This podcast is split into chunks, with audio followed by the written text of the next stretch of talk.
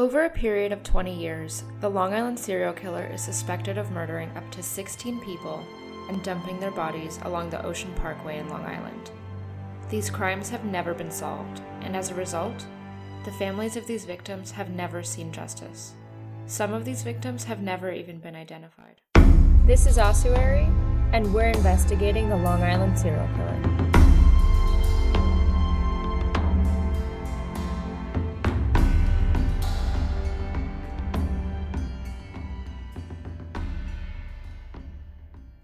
We're back. Um, all right. Thanks, guys, for being so patient with us. Um, as many of you know, we're based in New York City, and our city has been super hard hit by COVID 19. I mean, with uh, all of the lockdowns and practicing social distancing and being safe and smart in general, we have not been able to meet up, obviously, to record mm-hmm. our episodes.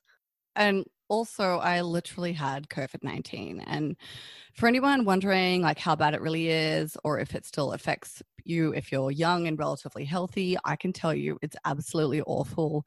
I literally felt like I was dying. So please, everyone, take it seriously regardless of your age or health status. It can mm-hmm. make you extremely sick. Yeah, it's really scary. Um, but I guess with that, this is our first remotely recorded episode. So that's kind of exciting. it's exciting and it's sad. Yeah, it's a little bit of both. at the same time. Um, but yeah, we're really happy that you guys stuck with us and uh, especially through our brief hiatus yeah. of us trying to figure out technology.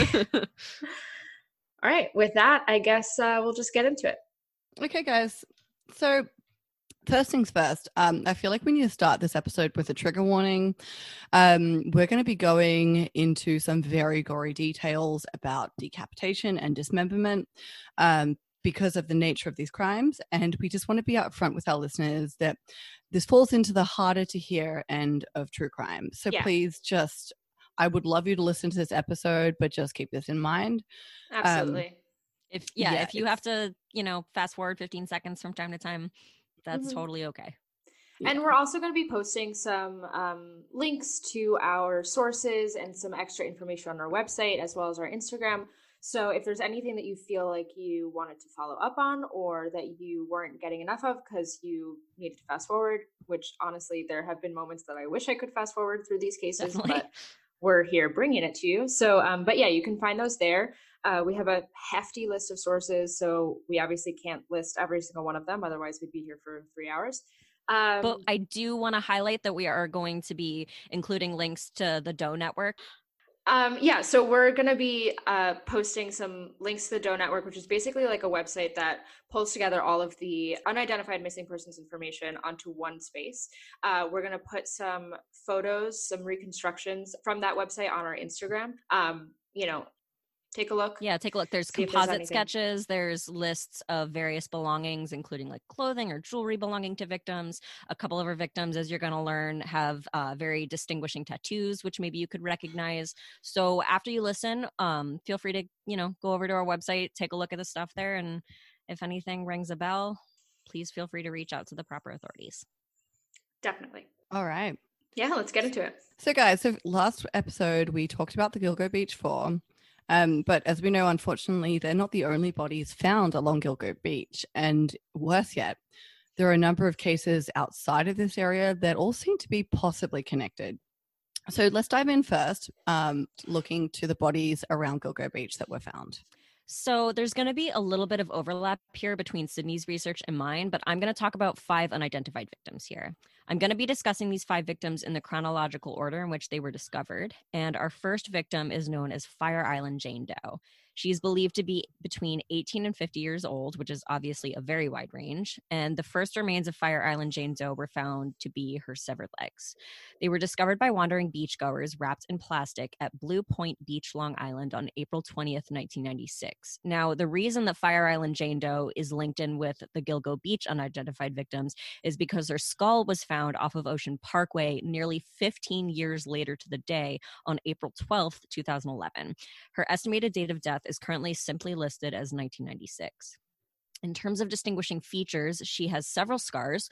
Her right lower leg has a 3.5 inch scar on the lateral mid leg area, another one inch scar on her lower leg, as well as a half inch scar on her ankle. She also seems to have a surgical scar on her left leg, approximately two inches long, with suture scars near the left ankle. She has red nail polish on all of her toes. So, just like the thing that stands out to me about that is it's such a long time between the initial find and then her skull 15 years. Yeah, it's a huge So- gap. Right. So it kind of, I feel like it's really interesting that her skull was found on the Ocean Parkway because this is near Gilgo, right? yeah. But this, has there been any clues if like the skull was dumped at a later date? Um, or was it most likely discarded at the same time as the legs and it just wasn't found for 15 years? So I didn't find any indicator that her skull was dumped at a later date or disposed of at a later date. What I personally think is that the April searches that, you know, turned up all of these bodies probably Mhm. just resulted in the discovery of her skull, which had previously gone undiscovered. Mm-hmm. Sure. So the second and third victims are Jane Doe number three and an unidentified toddler called Baby Doe. Jane Doe number three is dubbed Peaches by police investigators, and her torso has a heart shaped peach tattoo with a small bite taken out of it. When I say bite taken out of it, I mean the tattoo is designed that way, not that anybody actually took a bite out of her body. I think that that does need to be clarified because we will cover something somewhat similar at a later point and i think that that distinction is very important so peach's torso was discovered by a hiker on june 28, 1997 in a secluded area near park drive in rockville center long island the torso was in a plastic bag inside a rubbermaid container which also contained a dark pillowcase dotted with flowers and a maroon towel. An estimated date of death was no more than three days prior to the discovery. Peaches was found to be black, between 20 and 30 years old, and had a surgical scar on her abdomen, at the time of discovery, thought to be a cesarean section scar. Now, due to the lack of ability to publish a composite sketch, investigators actually published Peach's tattoo in a national tattoo magazine, hoping that her artist might recall who she was. And they did receive a lead from her artist, a man named Steve Cullen in Bristol, Connecticut. He recalled her as a young black woman, 18 to 19 at the time of her visit, and there with I've had two different sources. One said she was there with her aunt and her cousin, and one source said that she was there with a girlfriend. He said that she claimed to be from either the Bronx or Long Island and recalled her saying that she was having boyfriend trouble at the time. But unfortunately, this is the full extent of the lead, and it didn't really pan out. While Peach's torso was found in Hempstead Lake State Park in 1997, it wasn't until April 4th, 2011, that more of her remains were discovered 15 miles away near that of an unidentified toddler on Cedar Beach. And it wasn't until December of 2016 that DNA evidence linked Peaches to the unidentified toddler. Peaches was proven to be Baby Doe's mother. Wow. Yeah. So Baby Doe is estimated to be between three and four years old. And Baby Doe was found wrapped in a blanket with a 16 inch gold chain and a pair of gold hoop earrings. More interesting, Baby Doe and Peaches were actually buried nearly 10 miles apart from each other. And Baby Doe was only 250 feet from Jane Doe number six, who Sydney's going to cover a little later. And question, I would just why do you think that Baby Doe was buried with the uh, hoop earrings and the gold chain? I mean, it kind of seems a bit unusual for a four-year-old to be wearing a gold chain and earrings. Is it implied that she had her ears pierced and was wearing these, or these were like dumped? Yeah, I also think that the fact that Baby Doe was wrapped in a blanket is really interesting. You know, a lot of true crime people out there will know that sometimes killers might feel a sense of shame Mhm. or guilt or even remorse over a body and could use a personal item or really just anything to cover the body as a way to mediate those feelings. Obviously, that doesn't make up for what happened here. Nothing about hurting children is ever okay. But I do think it's a really interesting detail to keep in mind. Also, a gold chain and earrings, they're not inexpensive. And I mean, it's not super uncommon to have your ears pierced that young. I had my ears pierced at a really young age, and in some households, that's actually a rite of passage. But these pieces of jewelry would have been meaningful for the family and the baby. So, could that have been left on the body of baby Doe out of some sort of remorse or guilt? It's hard for us to think about a monster who could do this to a child or anyone as having human feelings, but the fact of the matter is, with this amount of unanswerable questions, it seems like anything could be possible. And so, Emma, I think it's really important that you pointed that out because what does that mean about the psychology of the killer, right? about the psychology of the person who put Baby Doe in her final resting place. Yeah. And also, I think the fact that um, that the the earrings and the necklace are there says that this wasn't a robbery motivated crime. Definitely, right? This is not really about important. something with you know that level of monetary value. This isn't about yeah. that at all. Mm. So, our next victim, victim number four, is a Jane Doe, also with a tattoo based moniker, in this case, Cherries. Now, Cherries is geographically separate from the other unidentified Gilgo Beach bodies, having been found in Mamaroneck, New York. But she does tend to be listed with the other unidentified victims found on Gilgo Beach, so we're going to keep her in this group. On March 3rd, 2007, in Harbor Island Park, a dark suitcase containing a woman's torso washed up on shore. The torso, found to have numerous stab wounds, contained a small tattoo of two red cherries on a green stem located on the victim's right breast, hence the Jane Doe's given name of Cherries. Her estimated date of death is given, according to the Doe Network, simply as days prior. So I'm just going to throw it out there. Do you guys think think it's interesting and if there's any significance between the two girls having fruit related tattoos i know that i'm casting the net super wide here i mean why I not? Just think i think it's just interesting that a they both the uh, tattoo was both on their breasts mm-hmm. one was on the left yeah. one was on the right and is there any like i know that some pimps will tattoo their um, girls in order to show ownership and i'm just wondering is there a possibility that this is connected in some way it's I mean, I don't think we have any answers, but I feel like it's a question we should ask. throw it out there, yeah. Yeah, I think it I mean it is a wide net to cast, but like the fact of the matter is, you know, there's a lot of information that we don't know and that we can't know.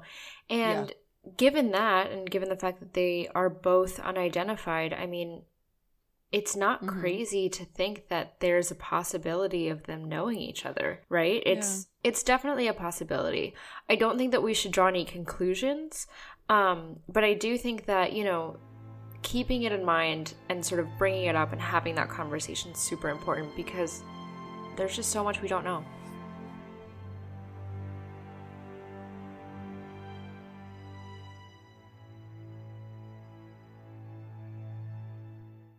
So, 18 days later, on March 21st, 2007, Cherry's right foot and leg were discovered at Cold Spring Harbor. And the following day, her other leg was found to have washed up in Oyster Bay.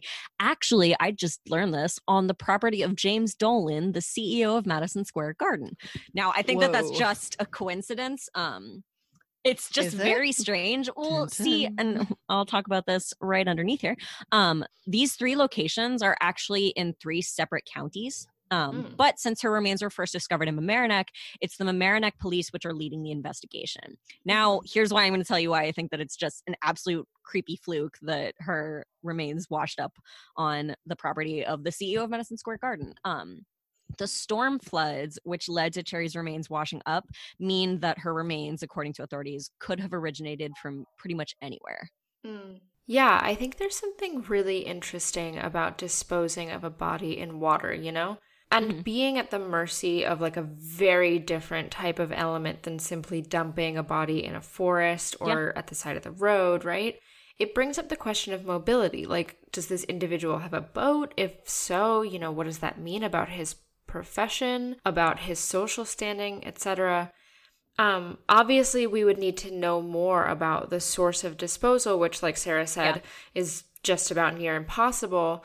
But I think it's really important to think about the stakes of dumping a body in water versus on land. Yeah, definitely. Um, so next I want to talk about the belongings that were found with Cherries.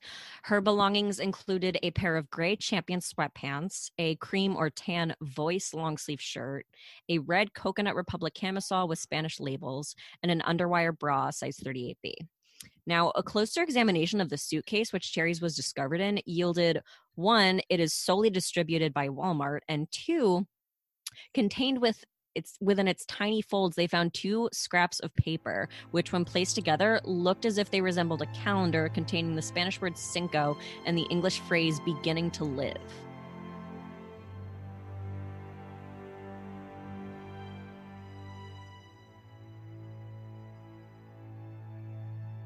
So, as I said, Mamaroneck police are leading this investigation. And as of Valentine's Day this year, they actually are renewing their attempts to break the case, formally suggesting Cherry's possible connection as a victim of the Long Island serial killer in a news conference with WNBC New York. Mark Gatta, a detective sergeant with the Mamaroneck Police Department, stated she's been victimized twice. Somebody murdered her and then they stole her identity, which is almost worse. And that's in reference to our inability to identify Cherry's based on any composite sketch due to the absence of her skull. In the same interview, Suffolk County Police Department declined to consider the possibility of Cherry's inclusion as an LISK victim, but Gatta also pointed out, quote, the violence that was done to these women was very similar. Are they related? It's possible. It's possible because this sort of thing is not an everyday occurrence. Now, for those people who aren't familiar with um, these locations, Mamaroneck is actually in Westchester County. So it's not Nassau, it's not Long Island. Um, it's kind of on like the other it runs parallel. There's a body of water from between long island and mamaroneck but like i grew up in westchester county and like he's right this kind of thing is not every day. Um okay so question just so i'm getting yeah. this clear they never found cherry's head? No cherry's head was never found. If you think about it we also had uh fire island jane doe her skull was discovered later um, so the next victim I'm going to talk about is John Doe, and he is an Asian male. Um, found April 4th, 2011, during the same search which uncovered Peaches and Baby Doe. John Doe was found wearing women's clothes, and it's believed that he may have been a sex worker who was killed when it was discovered that he was not a cisgender female. According to the Doe Network, John Doe is approximately 17 to 23 years old, with an estimated date of death being, I have it here as five to 10 years prior to discovery, but I also believe that there was something stating that he may have uh, died in the 90s. Yeah, so I definitely think that there's been a bit of yeah. headway made. Um, I do know that through web sleuths and potentially the Doe Network and a number of other sources that we've looked at, um, there has been some talk of potentially linking his remains with a missing persons report from much earlier than when they say that John Doe was killed. So that does complicate things. Obviously, nothing is set in stone. I don't think that it's right for us to say the person's name on this podcast unless there's more conclusive evidence that sort of links them together because we don't want to sort of muddle the facts. But I do know that there has been some sort of potential headway made in the case. Um, so I guess we'll just have to see.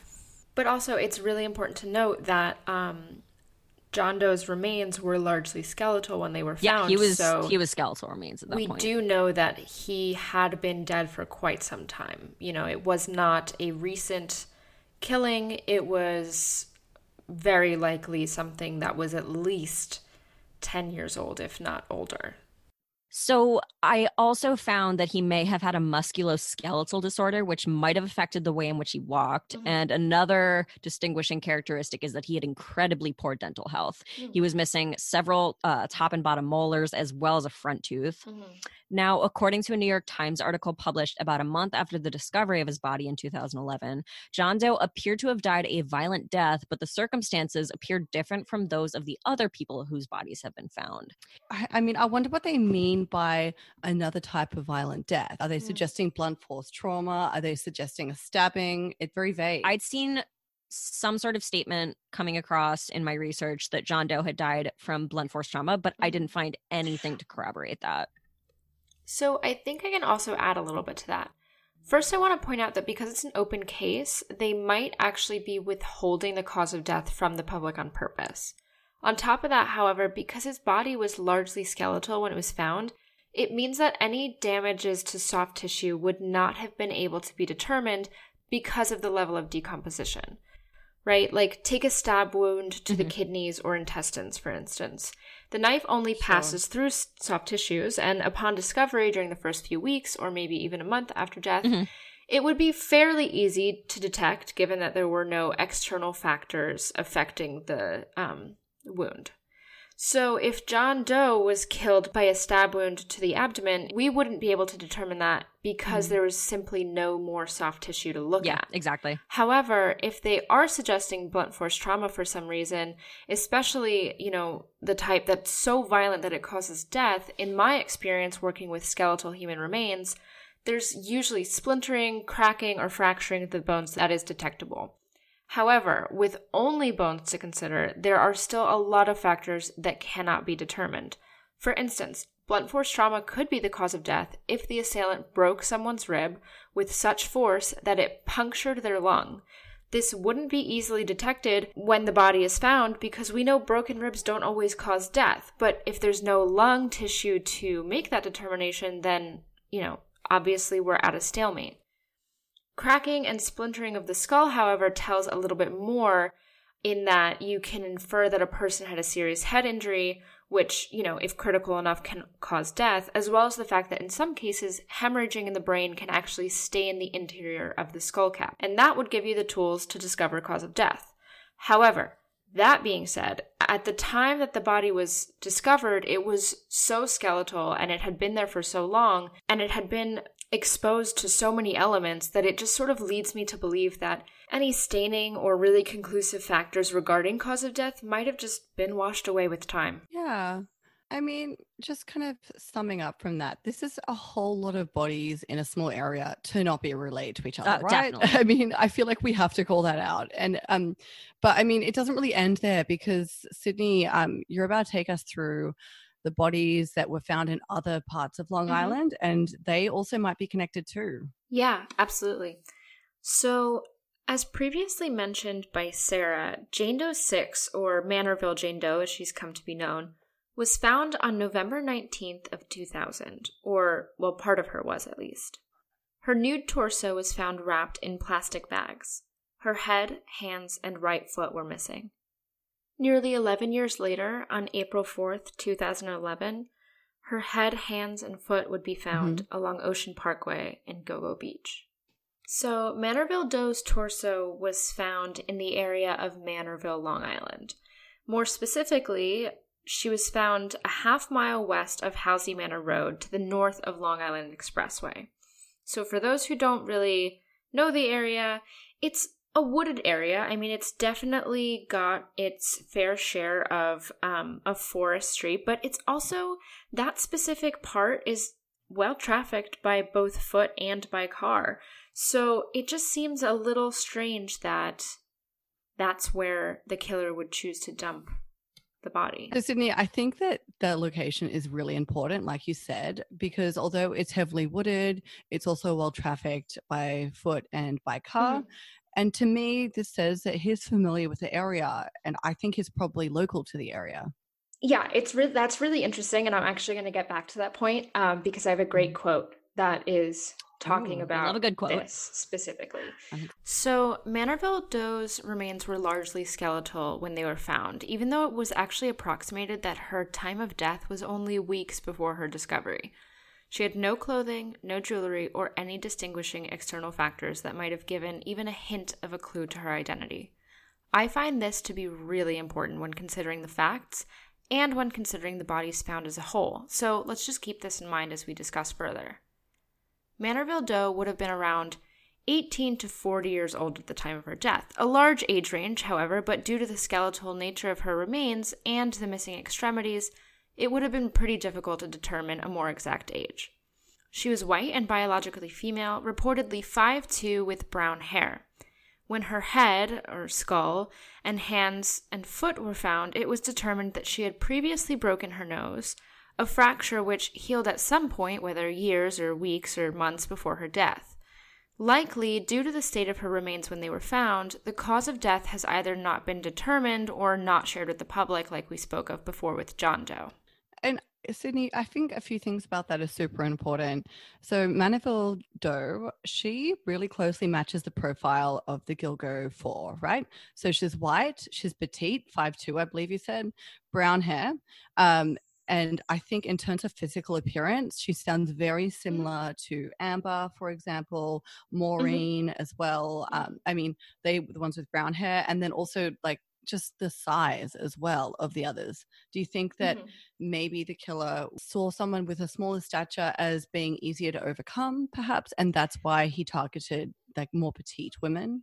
Yeah, I think what you mentioned, Emma, is really important. I mean, the stature of the victims as being petite, you know, tells us a couple of things. The first is that they are potentially easy to overpower. So, you know, is our killer someone who specifically targets people he knows that he can, you know, inflict some sort of violence on? And if so, what does that say about his own physicality?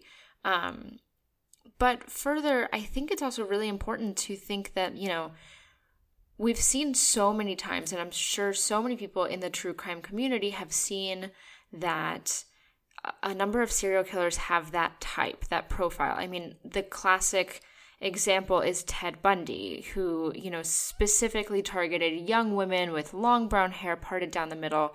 And that's not, you know, an accident. And I mean, it is important to say that a lot of the victims that we're discussing are not similar physically. You know, we have a multitude of races present. Um, and we're going to get into that. We're going to sort of compare victim profiles and discuss um, backgrounds and the factor of race. But for right now, um, we're going to sort of take the time and make the space for conversations about each victim just so that we can sort of honor what we can about them. Obviously, we're talking about a number of people who have had their identity taken from them in more than one way. Um, so for now, we're really focusing on each victim individually. That brings us to our next victim, who was also found in Manorville. Three years later, on July 26, 2003, a woman walking her dog just off the northwest corner of Halsey Manor Road, near the Long Island Expressway, stumbled upon a human torso wrapped in plastic. Her head, hands, and forearm were missing. This was determined to be the body of Jessica Taylor, a 20 year old woman who was last seen on July 21, 2003. Nearly eight years later, in March of 2011, Taylor's head, hands, and forearm were found along Ocean Parkway in Gilgo Beach. Sound familiar?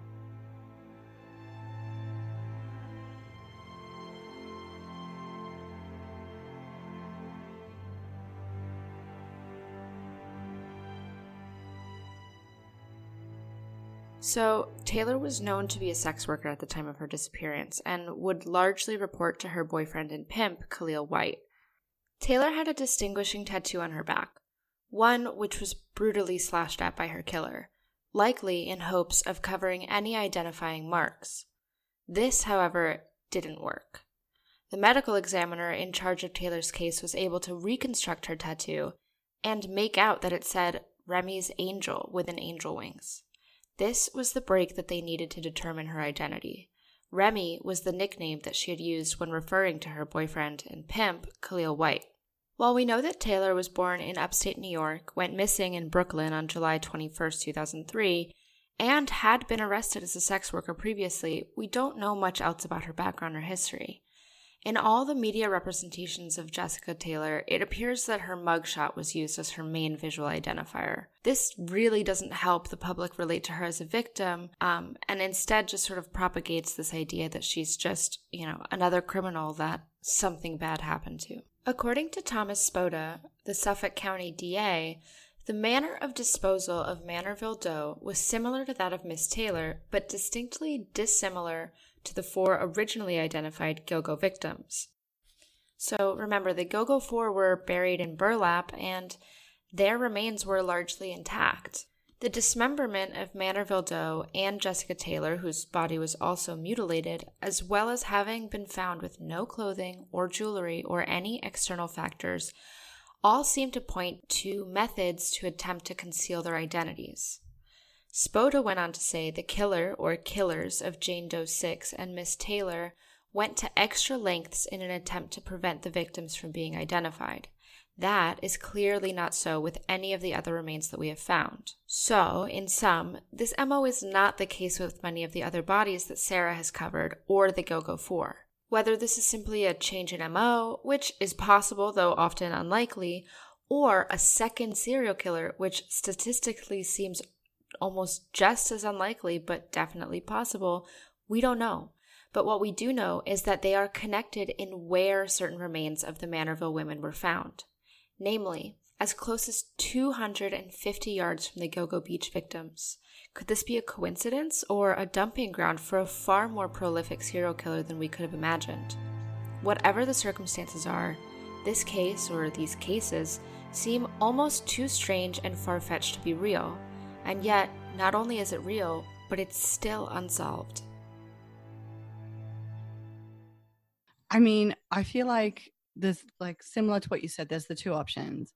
It's possible that it's an MO that's evolving or it is possible that we have multiple killers here because of the known victims, it appears that through the 90s, they were mainly dismembered, except for Baby Doe and John Doe. And then we have the Gilgo victims where they weren't dismembered. So, personally, right now, for me, I feel like there's multiple killers.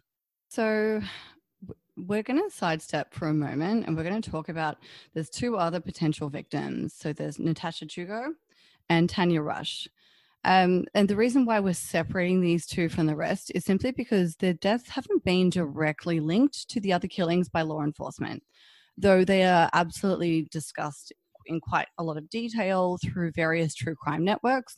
So I think it's really important that we still discuss them here too. Yeah, Emma, absolutely. Um, so I'll start with Tanya Rush. Tanya Rush was 39 years old when she was found murdered along Southern State Parkway, just off the shoulder of the exit for Newbridge Road on Long Island on June 27th of 2008. Rush was a mother to three children and was described by her daughter Tamela as a great person, a great human being, and she just didn't have to go that way. Rush's dismembered body was found inside a suitcase along the heavily trafficked area. According to the Long Island Press, Detective Michael O'Sullivan of Major Crimes described the scene, saying whoever put her here didn't make a great effort to hide her. O'Sullivan said, had they dragged her body into the wooded area, police might have never discovered the suitcase. At the time of her death, Rush was an active sex worker, and it is believed that this might have been why the Brooklyn native was on Long Island leading up to the circumstances of her death. In an interview with Pix 11 News, Detective O'Sullivan said he believed the crime likely was not committed in Brooklyn and occurred somewhere in the vicinity of Long Island. Rush's last known whereabouts were caught on camera around 3 a.m., leaving 345 Livonia Avenue, where the victim lived, on June 23, 2008. Rush was seen with two unidentified individuals, a man and a woman. However, these two individuals left Rush and are likely not implicated in the crime. Her remains were found four days later. It's just so sad. I mean, we know that Rush had a drug problem and we know that she was a sex worker, but regardless of those factors, nobody deserves. know, nobody yeah. deserves that kind of treatment. Nobody deserves to die that way. And it just, you know, it's especially heartbreaking to think that she left behind three children um, who all remember her as being funny and kind and warm hearted. And just one thing to note as well that if she is related to these cases, she is in the prime hunting time of this killer. Um, the summer months over that area is when he attacked the most. Um, I think in almost a lot of the cases, it's June, July, some later, but that June month seems to be very specific. So I think it's it definitely adds to the you know potential that this is related because of the time of death or the time that she went missing yeah, I definitely think that there's something to mm-hmm. the, time the time, frame, frame of yeah. the killer. But I also think that it's really important to remember that Long Island does mm-hmm. cater mm-hmm. to a summer community. Um, you know, there's a chance that whoever committed mm-hmm. these crimes, whether it's one person or multiple people, um, they might live a quote unquote normal True. life. Um, and the summer might be the time that they can sort of access these victims in some way. Uh, you know, it's really terrifying to think about it that way, but I think it needs to be said. That also says to me, though, that they have a lot of privilege. That sounds like they have a disposable income that they can take somewhere yeah, off. Definitely. It sounds to me like they're people of privilege um, and have a lot of money, or a significant amount anyway. Next is the case of Natasha Jugo, which is just plain eerie. Jugo was last seen leaving her home in Queens Village on March 13th, wearing nothing but her pajamas and getting into her car. Jugo, who was 31 at the time, drove to Gilgo Beach, and her personal items were found next to her abandoned car. Her body washed up on shore not far from where the other bodies were found a few days later. However, due to her past history of mental illness, it was not ruled to be related to the other victims and could likely have been a suicide. I think, given the history of Gilgo Beach, it's a huge coincidence that she was found here. And what made her, because there's something else that I heard that she was seen taking a phone call, and that's what prompted her to get into her car. And why drive from all the way in Queens specifically to Gilgo Beach? Oh, yeah. I think that detail of her, you know, getting into her car wearing nothing but her pajamas, especially after taking a phone call, like, it doesn't seem planned out. It doesn't seem pre-thought. It almost seems like a like a reaction to, you know, yeah. you hearing something on the phone, which we've seen before with one of the mm-hmm. Gilgo 4 victims. Yes. Think about Amber, how she like left her apartment, hotel, whatever it was, really unexpectedly and left things behind. Yeah, totally. I mean, again, we bring in Natasha Jugo and Tanya Rush because we believe that, you know, there's mm. just too many factors here, too many coincidences. Um, and I think it's it's necessary to present all the facts. Um, it's just so strange. So, obviously, there's a lot of information here. We have nine victims of varying ages, several different races, and even a male victim among female victims. So, Let's talk specifics, starting with Cherries. Cherries is believed to be of Hispanic or Black descent, which is particularly interesting since she, Peaches, and John Doe all fall outside of the same racial identification as the remaining unidentified victims. And as I'm sure many of our true crime listeners know, serial killers rarely kill outside of their own racial background. This isn't, however, always the case, and we can simply look at Richard Ramirez's Reign of Terror as an example of that. Yeah, I can completely agree. I mean, I think the diversity of ethnic backgrounds among victims is super interesting. Do you think this could possibly indicate that the killer is acting on opportunity as opposed to a calculated, pre planned victim and attack? I think to a certain degree that could make some sense. I mean, if he felt comfortable enough in his surroundings and confident enough that he could achieve his goals, then I don't see why not. Yeah, I mean, I I also think that it's important to note the inconsistency with the treatment of bodies, um, especially of Peaches, Cherries, and Tanya Rush, as opposed to Manorville Doe and Jessica Taylor. To me, Manorville Doe and Jessica Taylor's bodies were methodically disposed of. They were placed in the same exact area, nude and in plastic bags. This stands out to me because it seems like someone who has almost perfected their crime, right? Mm-hmm. Peaches and Cherries were both dismembered and found in containers of some sort. Um, peaches in a Rubbermaid and cherries and Tanya Rush were found in a suitcase. This difference in disposal method also aligns with the outlier of race. So, what does that mean in relation to the case as a whole? It seems so random, and maybe even race is not a factor in this killer's process at all. Um, I'm not really sure what to make of it. Yeah, I mean, I agree. I think I find the change in method of disposal really interesting because if these murders are related, then why do the disposals change so much? Why is cherry dumped in a suitcase versus peaches in the Rubbermaid container versus others wrapped in plastic? And then, of course, later on, wrapped in burlap. So, I mean, do you think like the perp was just using what he easily had on hand? And then this might tie into the idea that these crimes were opportunistic and not pre planned as such. And I also think that when we're thinking about our suspects, um, whoever had the connection to the burlap supply, right? It'd be super interesting to see if the bodies changed to being wrapped in burlap versus the other methods, if that coincided with the time that perp or suspect, shall I say, started their job that gave them access to the burlap, don't you think? Yeah, I definitely think that um, access is like a super po- important point to consider. Um, and I also just sort of want to take this time to reiterate that because of this change in disposal methods, I mean, especially because you know you have a, a, number of victims who are left with certain distinguishing factors and then you have you have some other ones like the manorville bodies and the gilgo four who seem so methodically placed mm-hmm. it just seems like there could be more than one killer you know we yeah. have to sort of think about that this could be the evolution of a, a, mo but it also could be two different people working in similar area. Yeah, we definitely right. don't want to rule that out. Mm-hmm. Yeah. And then, I mean, kind of leading on from that, the tattoos. So Jessica Taylor's tattoo was mutilated, which, you know, was possibly to avoid identification. And aside from the obvious dismembering, Peaches and Cherry's tattoos weren't mutilated. So, if again, if this is the same killer, would it make sense over time while the MO evolves that they become more cautious of identification? I think that's definitely the case, especially considering, you know, in modern times, it's so easy to transmit information around the world in literal seconds via the internet. It would be incredibly easy for police departments and investigators to share a tattoo across various platforms in the hopes that it might be recognized by family members, just like what was done by publishing Peach's tattoo in a national tattoo magazine. And as we know, her artist did remember her. Mm-hmm. Yeah, I definitely think that that point of the mutilation of the tattoos versus non mutilation is really important. But I also think it's important to point out that tattoos and physical attributes, they're not the only distinguishing factors relating to identity. So Manorville Doe and Jessica Taylor were both found nude, whereas Peaches and Cherries, who were also dismembered, were found with various bits of clothing and textiles.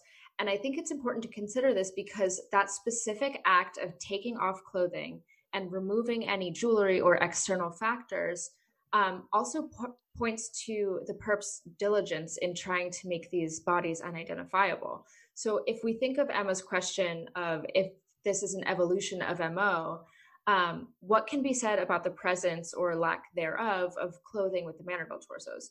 Manorville seems so much more controlled almost as controlled as the Gilgo four actually. Um, just controlled and compulsive leaving the remains in the same spot so compulsive that it doesn't even matter to him that they've been found there before. He just has this he has to strange, do that. Yeah exactly. And it's i mean it's scary but it's also something really important to think about that sort of controlled aspect. Yeah and I mean, this timeline of dismembering and disposing bodies is really important because let's think about it.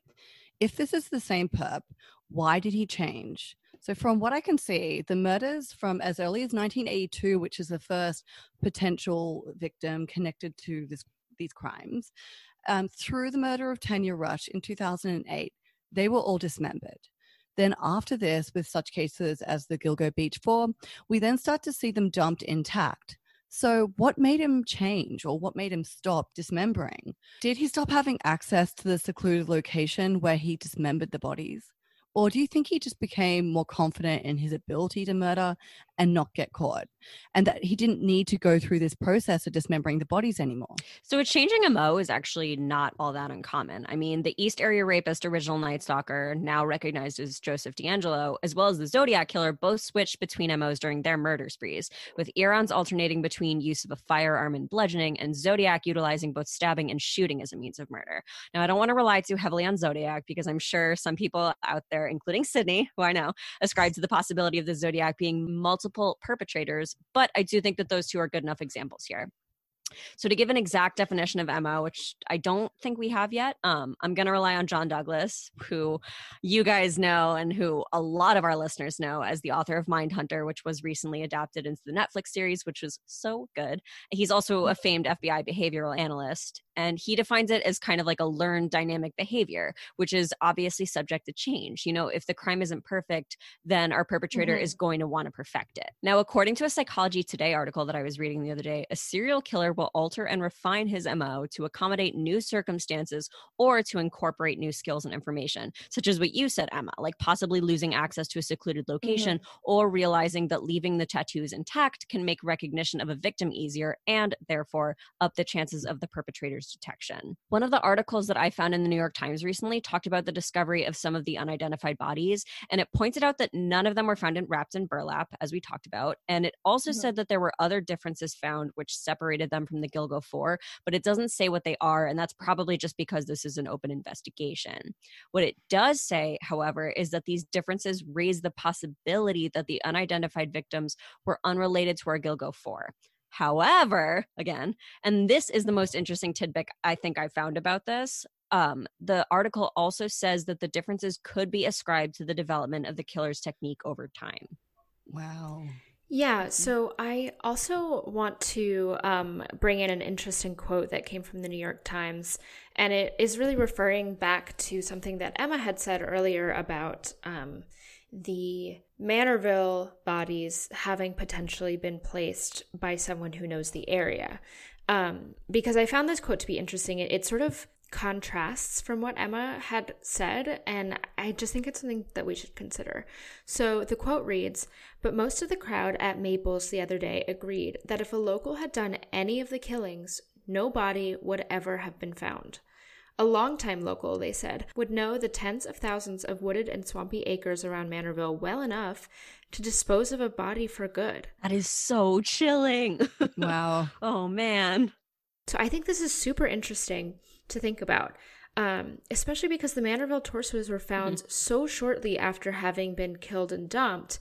Um, and the killer didn't really take that much pain in hiding the bodies yeah. where no one would ever find them whereas the Gilgo 4 were not as easily found without cadaver dogs. Is our Manorville butcher not actually from Manorville at all, or is he so compelled to leave them where they would be found that he can't help himself? I just think this is really interesting to think about, especially because, you know, we mm-hmm. talked about the controlled aspect of mm-hmm. the case and of Gilgo 4 in some ways, but then we also have these two very different disposal methods, um, you know, that favor hiding a body for good um, or at least a long time and and actually just mm-hmm. dumping a body out in the open. Interesting.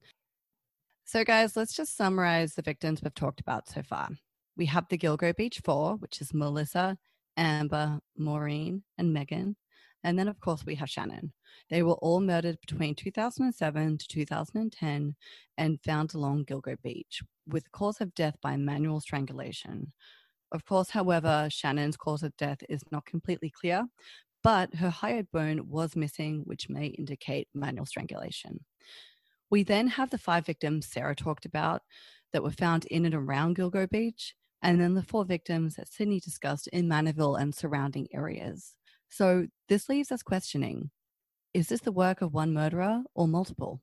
Yeah, I mean, I think it's also really important to remember that Long Island has a long history of having multiple active serial killers at one time.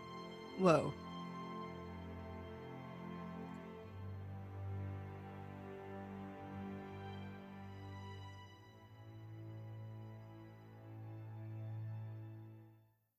Hey guys, you ready for some spooky shit?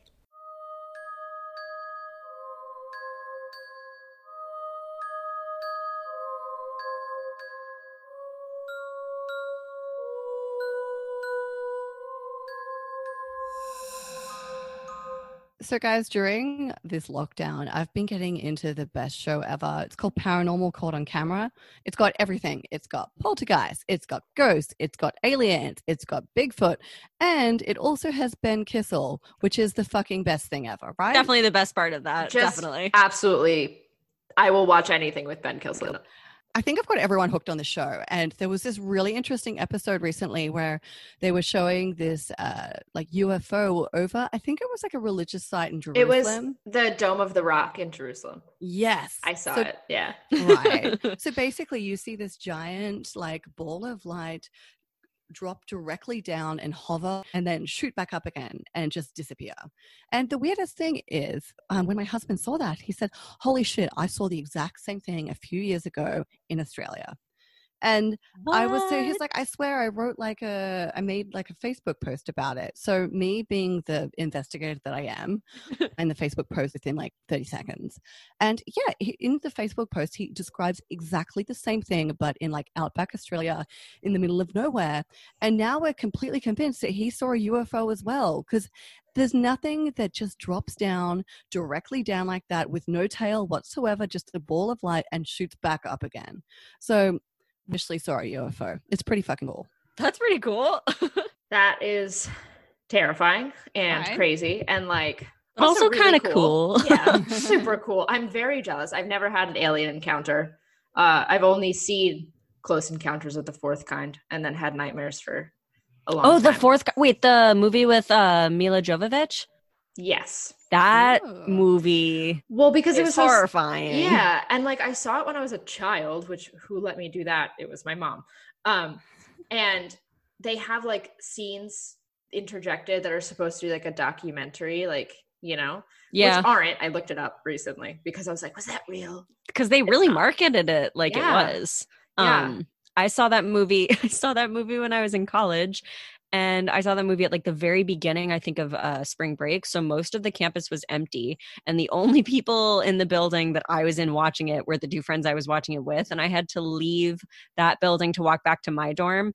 And I being the person that I am, put my headphones in immediately because I didn't want to hear any external sounds as I walked back. And I thought that I heard this like creak. I, I don't know how to describe it other than terrifying. It sounded like if you amplified all of the noise that you would hear rustling through like the trees and combined it with what you expected an alien xenomorph to sound like.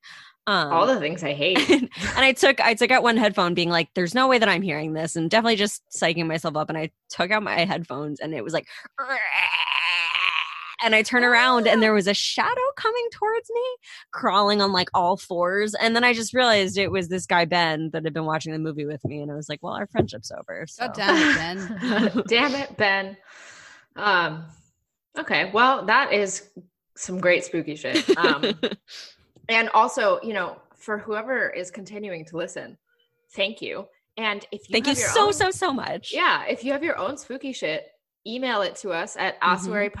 at gmail.com. Or we, shoot us a DM on Instagram, yeah. whatever your preferred method of communication or, is. you know, if you're my mom or some friends, just text me. Yeah. that sounds cool too.